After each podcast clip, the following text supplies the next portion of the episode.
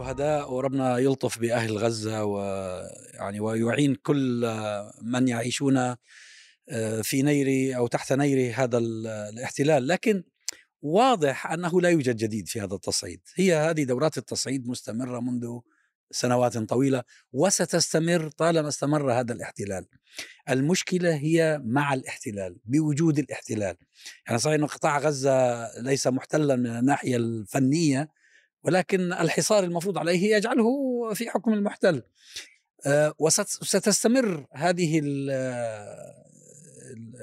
هذه الاشتباكات آه، إلى أن يحسم الأمر. والدليل ربما يعني أنا بفكر في الأمر هذا الذي يجري ويتكرر. الآن ما عاد يتكرر كل كل كم من سنة صار يتكرر كل كم من شهر.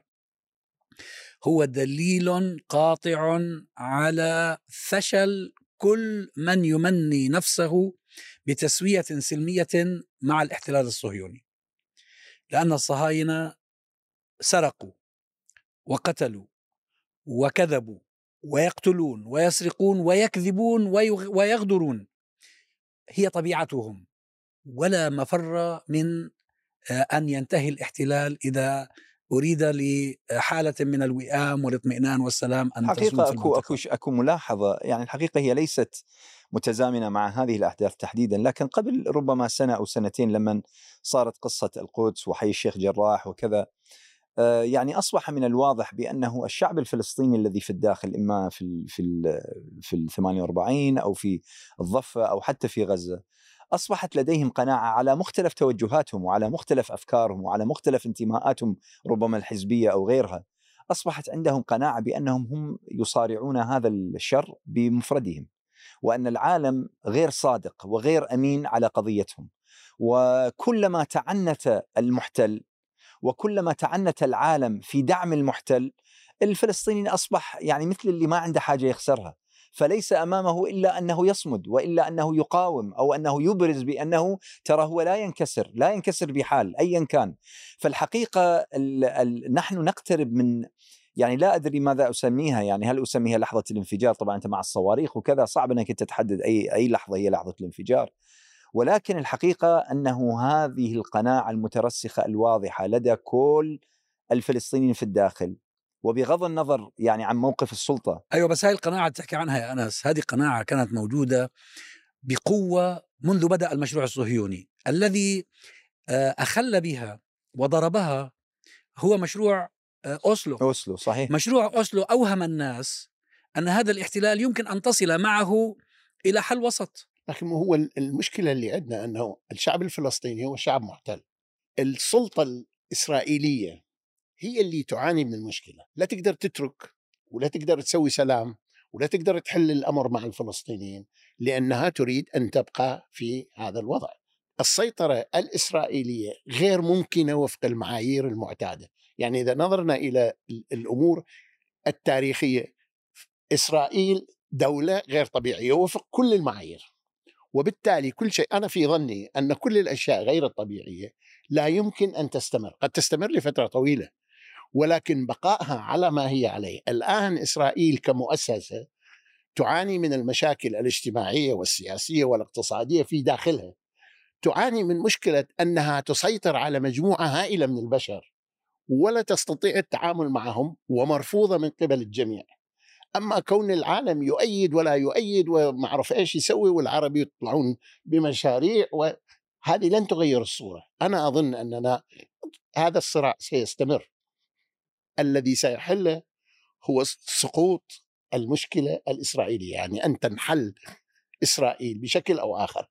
قد تكون هذه أماني ولكن لا أظن أن هناك حل غير هذا اطلاقا. هو هو أنت الذي تقصده هو انتهاء الفكرة الصهيونية. بالتاكيد الفكرة هذه لن يسمح لأن إسرائيل لن تسمح بذلك. لأنه هو هي هذه الفكرة الصهيونية هي تساوي فكرة الابارتايد اللي كانت في جنوب أفريقيا. إنه في فئة من الناس بيعتبروا أنفسهم فوق البشر الباقين. ولأنهم فوق البشر الباقين فربهم أعطاهم رخصة بأن آه، يعتدوا بأن يقتلوا بأن يسلبوا بأن يغدروا بأن يكذبوا. ويعفى عنهم لأنهم شعب الله المختار. أبو ناجي ممكن صعب هذا. بس أوضح الفكرة اللي أنا ردتها الحقيقة هي ليس يعني أنه الشعب الفلسطيني غسل يده من العالم أنه يحرره إنما لأن العالم بقي يرسل الرسائل أنه أنتم المقاومة السلمية والمقاومة اللطيفة والمش عارف إيش والكذا ونبذ الطريق العنيف هو الذي سيودي بكم إلى الحل. وجدوا بأنه هذا هذا غير صحيح. وهذه اكذوبه ولذلك يعني كنا في السابق مثلا نسمع عن الشعب الفلسطيني مثلا ينادي بالأمم المتحدة. يطالب بتدخل الأمم المتحدة، ينادي بمش عارف إيش، اليوم لم نعد نسمع ذلك، اليوم ما عاد أحد احد سمعتم أحد مثلا طلع وقال إنه نحن نشاهد المجتمع نناشد المجتمع الدولي ونش هذه الحقيقة لحظة فارقة أنا باعتقادي حصلت قبل حوالي سنتين لما بمجموع الفلسطينيين ما أحد بقى ينادي بالمجتمع الدولي. هو المسألة الأساسية في هذه الجولات المتكررة مثل ما ذكر الدكتور عزام هي أنها في هذه اللحظة تعيد الصراع إلى أصله. بمعنى إحنا من بعد أوسلو صار في أوهام عند قطاع معين من الفلسطينيين وصار في خطاب رسمي عربي يروج لهذا الوهم بل يتهم الفلسطينيين باضاعه الفرص كما يقول بعض الدبلوماسيين والوزراء السابقين العرب. وليس أن الاحتلال هو الذي يرفض أن يعطي الفلسطين الفلسطينيين جزءا من حقوقهم. فصار في وهم الوهم هذا حتى لما تطلع من الخارج وتشوف الاعلام هو إنه وكانه في صراع بين كيانين بغض النظر عن شكل الكيان الفلسطيني. في دولة دولة الاحتلال وفي شيء اسمه السلطة الفلسطينية وكأن الصراع بين كيانين. هذه اللحظات تعيد الصراع إلى أصله بأن هناك شعبا تحت الاحتلال وأن هناك محتل وبالتالي هي أهميتها. ومن هنا تأتي أيضا أهمية أن يدرك الفلسطيني بأن وهو يدرك ذلك ولكن أحيانا الظروف لا تكون متاحة لديه. أن العلاقة بينه وبين الاحتلال هي الاشتباك فقط. بغض النظر عن نوع هذا الاشتباك هذا الاشتباك يقرره الفلسطينيون حسب أوضاعهم حسب لحظتهم التاريخية حسب الوضع الإقليمي يعني مش مش مشروع انتحاري. المقاومة الاحتلال ليست مشروعا انتحاريا إنما هي مشروع عقلاني وواقعي وسياسي يعني يفهم السياسة وبالتالي يقدر كيف هو هذا الاشتباك. لكن لحظة أوسلو إلى سنوات طويلة يعني ربما نؤرخ أنا أقول من 2015 من 2014 فما بعد ذلك تغير المزاج بشكل أكبر.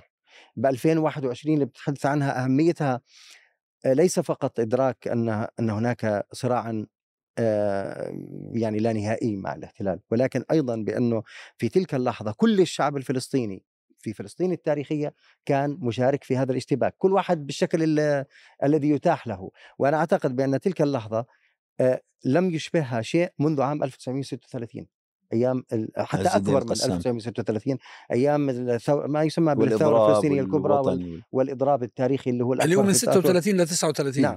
مع ذلك في حتى في تلك اللحظة ما كانت كل فلسطين كان مناطق ال 48 أكثر هي اللي فيها اشتباك.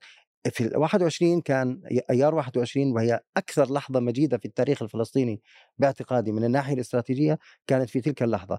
اليوم في فرصة لاستعادة هذه هذه اللحظة بعيدا عن موقف العالم وشو العرب لأنه هذا صراع طويل لن ينتهي بيوم وليلة وهو صراع ينتهي كما يقال بال شو بسموه بالنقاط وليس بالضربه القاضيه صراع طويل. أي تراكم يفيد الفلسطيني في اعتقد بأنه ربما مع مع الأخذ باعتبار ما ذهبتم إليه ربما في قضيتين، القضية الأولى هي أن الاحتلال يعاني أزمة حقيقية، أزمة داخلية اقتصادية وسياسية وحتى أزمة في التكوين، الآن هذه الحكومة اليمينية المتطرفة تجد نفسها معزولة ليس فقط دوليا ولا اقليميا وإنما حتى في الداخل في الداخل الصهيوني تجد نفسها معزولة. النقطة الثانية هي أنه حكومة الاحتلال تعتقد أنه بعد الضربات التي وجهت للربيع العربي ول أحلام الشعوب العربية بالحرية وبالديمقراطية وحالة اليأس والإحباط التي تشيع في المنطقة العربية تعتقد بأن هذه ربما فتره مناسبة لتوجيه ضربة قوية للفلسطينيين وللمقاومة أو لأنصار مشروع التحرير ومشروع المقاومة ضدا على مشروع السلطة الفلسطينيه اللي هو مشروع أوسلو. ال ال الإشارة الثالثة وهي إشارة مهمة علينا ان نتذكر بأن القنابل التي تضرب بها يضرب بها الاحتلال اليوم قطاع غزة وبيوت الفلسطينيين الآمنين والأطفال والنساء والشيوخ هي قنابل أمريكية قنابل أمريكية ذكية وهي من من أعتى القنابل. أن تأتي المقاومة الفلسطينية في هذا الوقت بالذات وتجابه آه، هذه القنابل وهذه القوة هذه إشارة مهمة للغاية وأعتقد بأنه تؤكد مرة أخرى ما ذهب إليه آه، أبو حمزة من أن الصراع يعود إلى إلى إلى إلى إلى موقعه الأصلي وهو أن فلسطين هي بوابة التحرر في المنطقة العربية وفي وفي العالم وهي آه، بداية التحرير الحقيقي عندما ينهزم الاحتلال. وأعتقد بأنه الآن هذا الارتباك وهذه الضربات وهذا هذا العبث الذي ينفذه بحق المقاومه أعتقد بأنه هذا دليل عجز ودليل ضعف وليس وليس دليل قوة في تاريخ الشعوب دائما وفي تاريخ حركات التحرر الوطني دائما عندما تلجأ القوى المحتلة إلى مثل هذه الضربات الموجعة والعبثية وغير المحسوبة واستهداف عائلات آمنة في بيوتها في في الليل هذا دليل ضعف وليس دليل قوة.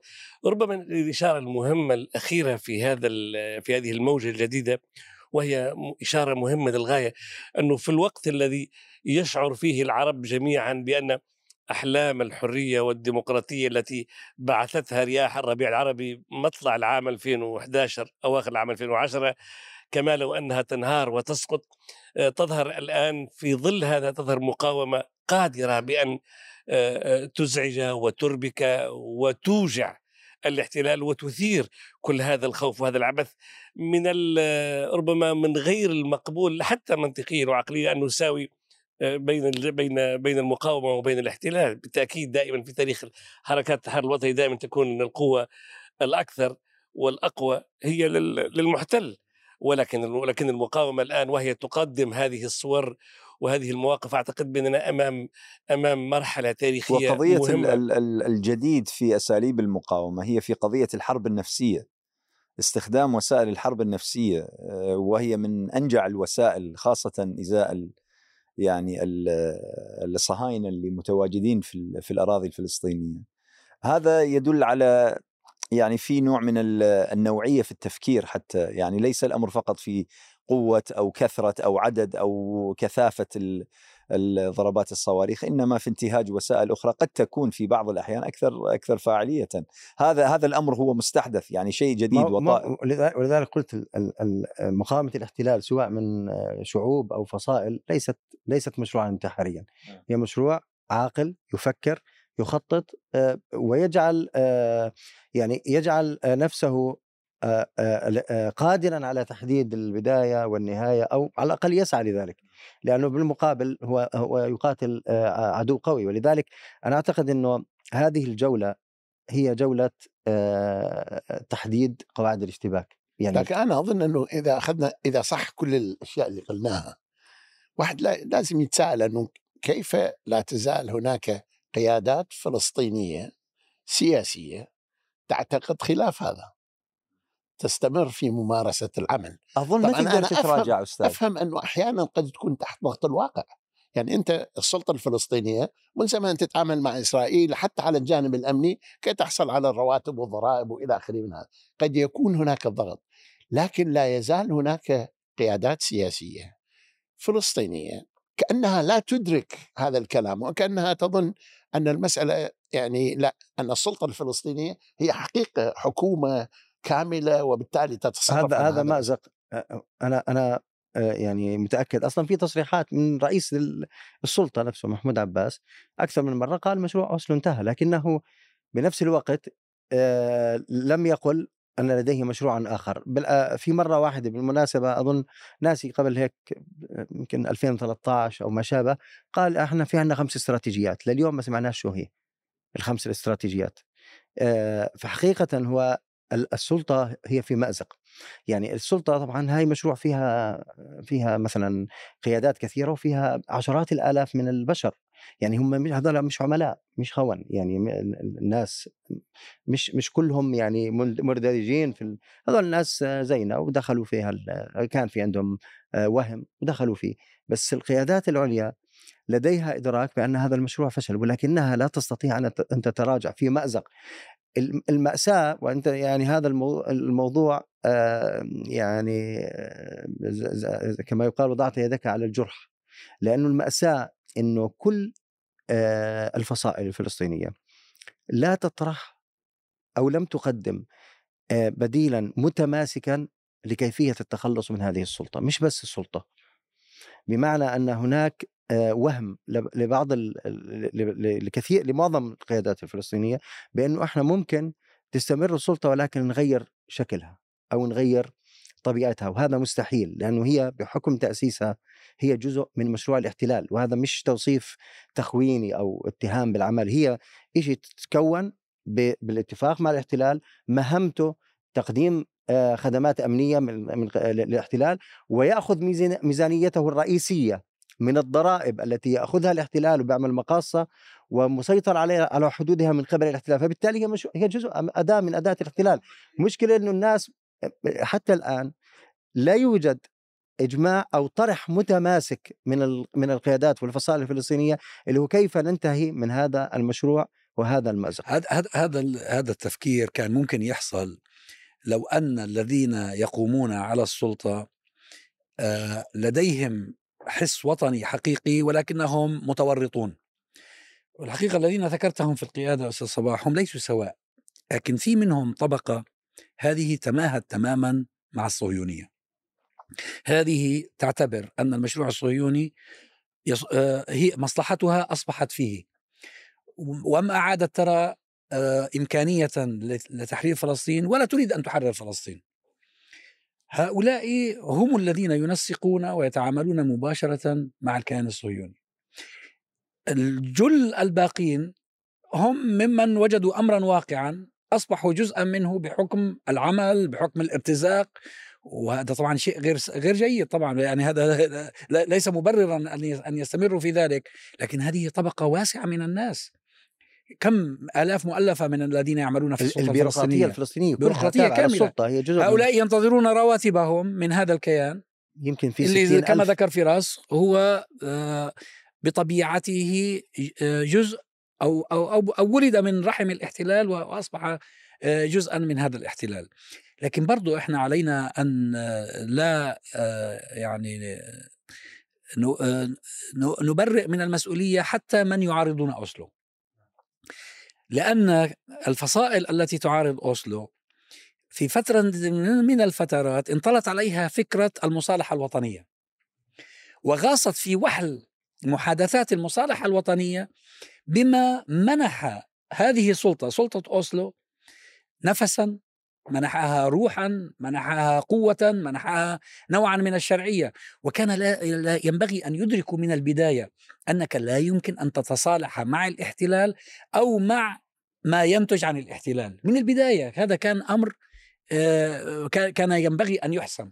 إيه لكن هذا أيضا أنا يعني أريد أناقش خلاف ما قلت أنا أنه العملية بالنسبة إلى الذين يقومون بالعمل السياسي يلجؤون إلى ما يعتقدون أنه قد يكون ممكن وبعد أن يفشل يتحولون إلى شيء آخر وبالتالي يعني كونهم قبلوا بفكرة المصالحة أو قبلوا بفكرة أي فكرة كانت تحت الظروف التي تلزمهم الآن بالتعاون مع صحيح بس مع هذا إسرائيل. بس هذا تعبير لكن هذا يؤدي هذه بالرغم من أن الواقعية هي اللي تجبرهم لكن هذا اللي يؤدي إلى مزيد من المعاناة. الكلام اللي تفضلت فيه صحيح هم آه، تحت ضغط الأمر الواقع وضغط من كانوا يعتبرونهم أصدقاء وحلفاء في المنطقة. توجهوا في هذا التوجه. لكن هذا بالنسبة لي يعني أن هناك ضبابية في الرؤية. الرؤية مش واضحة. طبعا هذا المشروع مشروع أوسلو هو مشروع صهيوني. اذا ما هي الأرضية المشتركة التي يمكن أن تقف عليها؟ هو يريد أن يسحبك إلى أرضيته وأنت توهم نفسك أنك تريد أن تسحبه إلى أرضيتك. هو لن يأتي معك هو يريدك أن تذهب معه وتضفي مشروعية على ما يقوم به من عمل. هو في حقيقة الأمر عمل خياني لأنه الشعب الفلسطيني من البداية كان يرى في هؤلاء الصهاينة غزاة محتلين لا بد أن يخرجوا من الأرض. ف- فبمجرد أن تقبل بفكرة أن يمكن أن يكون لهم دولة على جزء من فلسطين هذا تراجع خياني عن عن عن القضية. كيف يمكن لإنسان فلسطيني عربي مسلم أن يقبل بدولة صهيونية عنصرية فاشية معتدية غازية في أرض إسلامية. كيف يمكن؟ وهذا دائما الصراع بين المبادئ والسياسة. المبادئ هناك أسود وأبيض. في السياسة لا المشكلة أسود. المشكلة إنه حتى المشروع السياسي ما ماشي أستاذ الصباح. المشكلة أنه المشروع السياسي بذاته هو مشروع فاشل.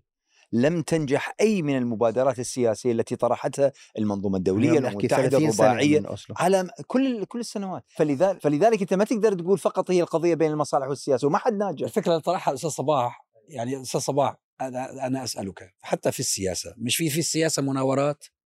وفي في السياسة بتأخذ وبتعطي. لكن ألا يوجد في السياسة أيضا حد أدنى؟ لا تنزل دونه؟ يعني مثلا نيلسون مانديلا ما الذي جعله بطلا عالميا وتاريخيا؟ هو قال لهم حط لهم حد حد أدنى. ابارتيد لازم ينتهي. إحنا في حالتنا كان لازم الحد الأدنى يكون الصهيونية يجب أن تنتهي. إذا توافقنا على ذلك يا أخي العب سياسة زي ما أنت عاوز. ما فيش مشكلة. هو هو في ما هذا بيطرح آه، مشكلة آه، اللي هي مشكلة التنظير في موضوع في المشروع الوطني الفلسطيني. بمعنى المشروع الوطني الفلسطيني آه، كان يعمل ممكن نسميه بالقطع يعني يشتغل لمدة سنوات بفكرة معينة بعد ذلك تفشل هذه الفكرة آه، ثم ينطلقون إلى فكرة أخرى دون أن تناقش الفكرة السابقة وأن ينظر للرؤيه الجديدة أو الفكرة الجديدة. مثلا في البداية كانت فكرة توريط أول شيء منظمة التحرير كانت مشروع آه، نظام عربي آه، جاءت فتح وسيطرت على منظمة التحرير صار مشروعها توريط ما يسمى بتوريط الأنظمة العربية بالصراع مع الاحتلال. والله أنا أتساءل يا فراس هل سيطرت فتح على منظمة التحرير أم ورطت فتح بتسليمها قيادة منظمة التحرير بالشروط العربية بالمواصفات العربية؟ ممكن بس هي هي استفادت من لحظة آه، معركه الكرامة وال والزخمة في ذلك في تلك الفترة وبعدين سيطرت. وصار مشروعها في المنظمة اللي هو ما يسمى توريط الأنظمة العربية بالصراع مع إسرائيل وهذا ما ما ما- زبطش. يعني خرجت ال- ال- المقاومه الفلسطينية من الأردن ثم خرجت من من لبنان فانتهى المشروع. بعد هيك بطل في مشروع. ولم يتم التنظير لا للأفكار السابقة ولا للأفكار اللاحقة وهذا استمر للأسف لليوم. يعني اليوم إذا بنسأل إحنا شو هو المشروع الوطني الفلسطيني الجامع لا يوجد. والمشروع الوطني الفلسطيني الجامع يجب أن يدرك بأنه يجب أن يشمل كل الفلسطينيين كل حسب وضعه. بمعنى الناس اللي في غزة في لهم طبيعة. هاي الله غالب زي ما بيحكوا أخواننا في شمال إفريقيا. يعني الله غالب يعني هو إحنا تم تقسيمنا. في ناس في غزة في ناس في الضفة في في 48 في في القدس وفي في الخارج وحتى اللي في الخارج من- منقسمين. بمعنى كل واحد فينا له ظرف معين. المشروع الوطني الفلسطيني الجامع يجب أن يفهم بأنه يجب أن يعبر عن جميع هذه التنوعات. هذا الأمر أنا أعتقد إنه غايب. بس إحنا عشان بدناش نغرق في في الصورة السلبية أنا أعتقد إنه هناك صورة إيجابية في ال في, ال في الأحداث الحالية. وهو أن الفلسطينيين أصبح لديهم القدرة على آه، فرض قواعد ما يسمى قواعد اشتباك. وأنا أعتقد بانه هاي هذه المعركة هي معركة فرض قواعد الاشتباك الاشتباك. الاحتلال يريد أن يفصل بين غزة والضفة بمعنى إيش ما بصير بالضفة؟ أهل غزة ما لهم علاقة في ذلك. وأن يفصل بين الفصائل. أنا بضرب الفصيل الألف آه، الفلاني الفصيل العلاني ممنوع يتدخل. وأيضا أن يفصل بين آه، خلينا نقول ال- الإشكاليات أو أو المشاكل مثلا الاسرى هاي لحالها الحصار لحاله الحدود لحالها. ال- ال- بالمقابل الطرف الفلسطيني يريد أن يفرض معادلة أخرى بأنه ممنوع الاغتيالات وإلا سيكون هناك رد. ممنوع الاستفراد بفصيل دون آخر وممنوع الاستفراد بساحة دون أخرى. إذا نجح الفلسطينيون في في فرض هذه المعادلة ولو مؤقتا أنا أعتقد بأنه المقاومة الفلسطينية والشعب الفلسطيني حق سيكون قد حقق انتصارا كبيرا بالرغم آه، عدد الضحايا الكبير ولكن يفترض أن يبنى بعد ذلك آه، مشروع وطني جامع كالذي تحدثنا عنه ربما قليل. ملاحظة دكتور عزام آه، فيما يتصل بموضوع المقاومة وكيف تورطت في آه، موضوع المصالحة. أنا أعتقد بأن المقاومة كانت ذكية إلى أبعد حد ممكن في التعاطي مع هذا الملف لأنها استطاعت أن تفشل مشروع أوسلو بكامله بمعنى أن المقاومة التي تصدت للاحتلال وتصدت لمشاريع السلطة وكشفت زيف مشروع أوسلو بالكامل وأنه مشروع احتلال وهو مشروع وظيفي لخدمة الاحتلال هذا كان جزء أساسي من من إفشال أوسلو. لكن المعجزة الأكبر والتي يجب أن نركز عليها وهي في هذه المواجهات كيف يتمكن تتمكن المقاومة الفلسطينية والشعب الفلسطيني معزول عن الشعوب العربية وعن الأنظمة العربية وعن الأنظمة الدولية أن يعيد رسم خارطة الصراع وأن يعيد أو يفشل خطط الاحتلال الإسرائيلي بالكامل. هذه دلالة مهمة وهذا الدليل وهذا الدليل ليس فقط على فشل الاحتلال وخططه وإنما أيضا فشل الأنظمة العربية التطبيعية. أنت الآن لو تابعت البارحة مثلا في بعض القنوات لبعض الدول العربية المطبعة لم يعودوا يسمون مثلا شهداء غزة بأنهم شهداء يقولوا أعداد أعداد القتلى. هي دول عربية منا وفينا. عندما ترى بأن الأنظمة النظام العربي الرسمي يحاصر المقاومة ويحاصر الشعب الفلسطيني ويحاصر فلسطين بل ويتآمر عليها وترى بأن الفلسطينيين يستطيعون إرباك العدو ويفرضون شروط ويتعاملون مع المحتل ومع الدول التي تدعمه. وأعتقد بأن هذه آه، معجزة مهمة يجب التركيز عليها والتنويه بها والإشادة بها أكثر ما يمكن.